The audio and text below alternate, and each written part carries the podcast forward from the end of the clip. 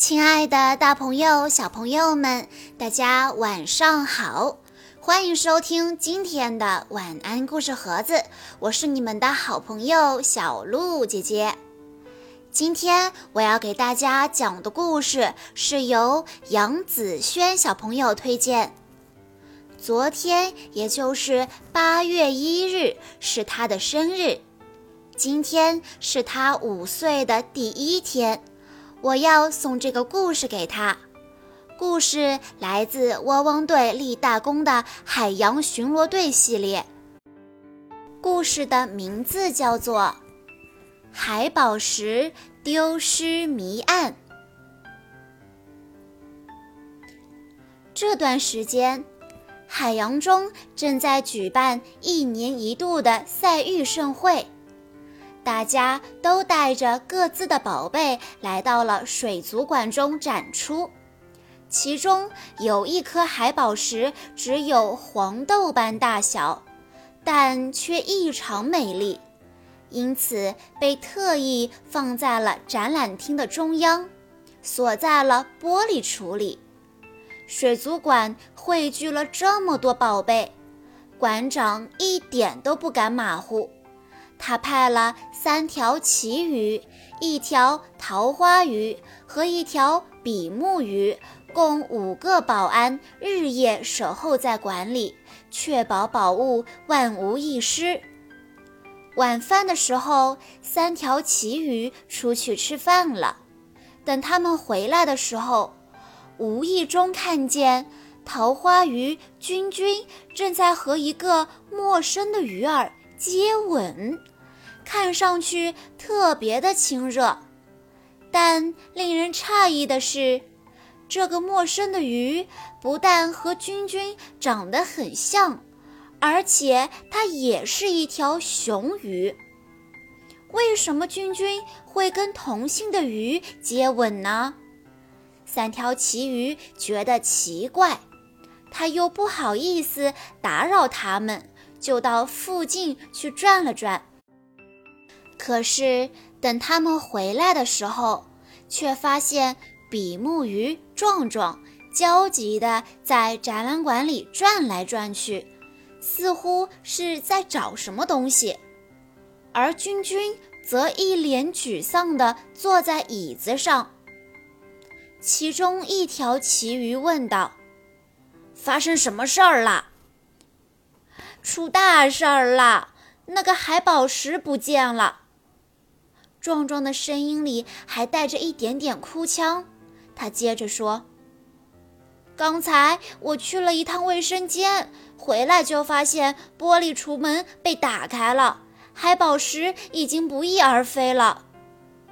而君君呢，他晕倒在玻璃橱的旁边，所以我就赶紧报了警。”三条旗鱼听了，顿时面面相觑。没过多久，尼莫探长便和他的助手阿力急匆匆地赶来了。馆长听到消息，也从家里赶了过来。尼莫探长勘察完现场，便向五个保安询问道：“呃，你们今天有没有注意到可疑的动物呢？”壮壮回答：“有。”晚饭的时候，我看到了一条鱼，鬼鬼祟祟地站在玻璃橱窗前。我注意了它很久，哦，不过后来它就离开了，再也没有出现过了。哦，对了，它长得很像君君，起初我还以为就是君君呢。这时，君君开口了，他说：“嗯，对，我也见过那条鱼，它是和我长得特别像。”可是我以前从来都没有见过它。我记得那条鱼离开没多久，壮壮去上厕所，接着我就被人从后面打晕了。这时候，三条旗鱼忍不住了，他们齐声说：“你撒谎！我们明明看见你和那条鱼特别的亲密，你还说你不认识它。”哼，一定是你串通好他偷走了项链，还故意晕倒演戏给我们看。接着，其余们就把自己看到的情景详细的告诉了探长。君君在一旁急得有口难辩。这时，阿丽注意到玻璃橱上方的屋顶安置了一个摄像头，便提醒探长调出当天的监控录像，说不定能发现谁是真正的罪犯呢。而后，水族馆馆长打开了监控室，播放了当天的监控录像，果然。录像上清清楚楚地出现了君君正在和陌生的鱼接吻的场面。看吧，他们的样子多亲密呀，肯定是同伙。奇鱼们说道。君君说：“冤枉啊！”君君的声音都带了哭腔。别着急下定论，尼莫探长说。这时，录像上又出现了一条桃花鱼的影子，它悄悄地接近君君，用木棒将君君打晕，然后打开了橱窗，用嘴含着海宝石，慌慌张张地跑了出去。阿丽，快去找人抓住这条桃花鱼，千万别让它溜了！尼莫探长说着，又转身对大家说。我相信这件事情和君君无关，你们误会他了。可是，既然君君不认识罪犯，为什么要和罪犯接吻呢？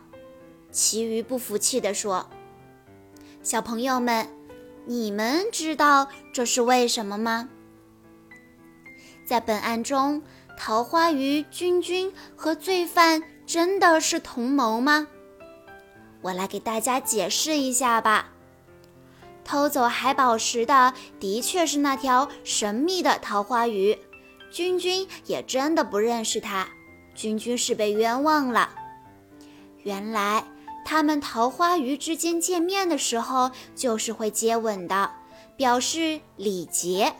因此，不论是同性的鱼还是异性的鱼。无论是否相识，只要凑在一起，就会出现了接吻的动作，所以人们又叫它们接吻鱼。看来其鱼们真的是误会君君了。那我们来了解一下接吻鱼吧。接吻鱼原产于印度尼西亚一带，它头大，身体宽厚，腹部微鼓。身体呈淡红色，它们在自然条件下可以生长到三十厘米左右，如果是人工饲养的话，就大概是在几厘米左右。它们游泳的动作特别的缓慢，性情温顺，喜欢在水中各层活动。它们喜欢在温暖的水域，如果水温过低，它们的身体就会变得僵硬。发白直至死亡。接吻鱼呢？它们还是一个天生的清道夫。接吻鱼经常啃食水草、藻类和青苔。接吻鱼在啃食藻类和青苔时，常常头朝下呈倒立状，看上去十分有趣。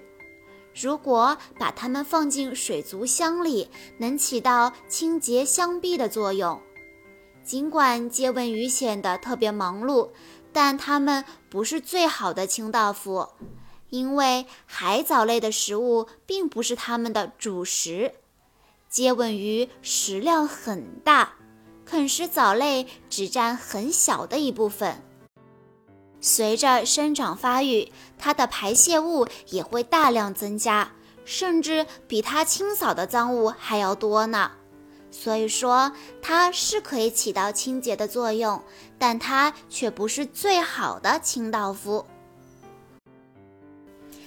在故事的最后，杨子轩的爸爸妈妈有几句话想对他说：“宝贝，你一直是个很乖、很棒的小可爱，身边的人都很喜欢你。”爸爸妈妈希望你健康强壮、快快乐乐。昨天是你四周岁的生日，祝你生日快乐！爸爸妈妈永远爱你。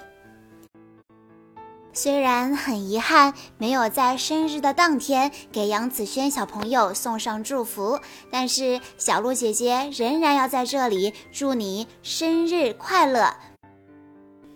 好啦，今天的故事到这里就结束了，感谢大家的收听，我们下一期再见吧。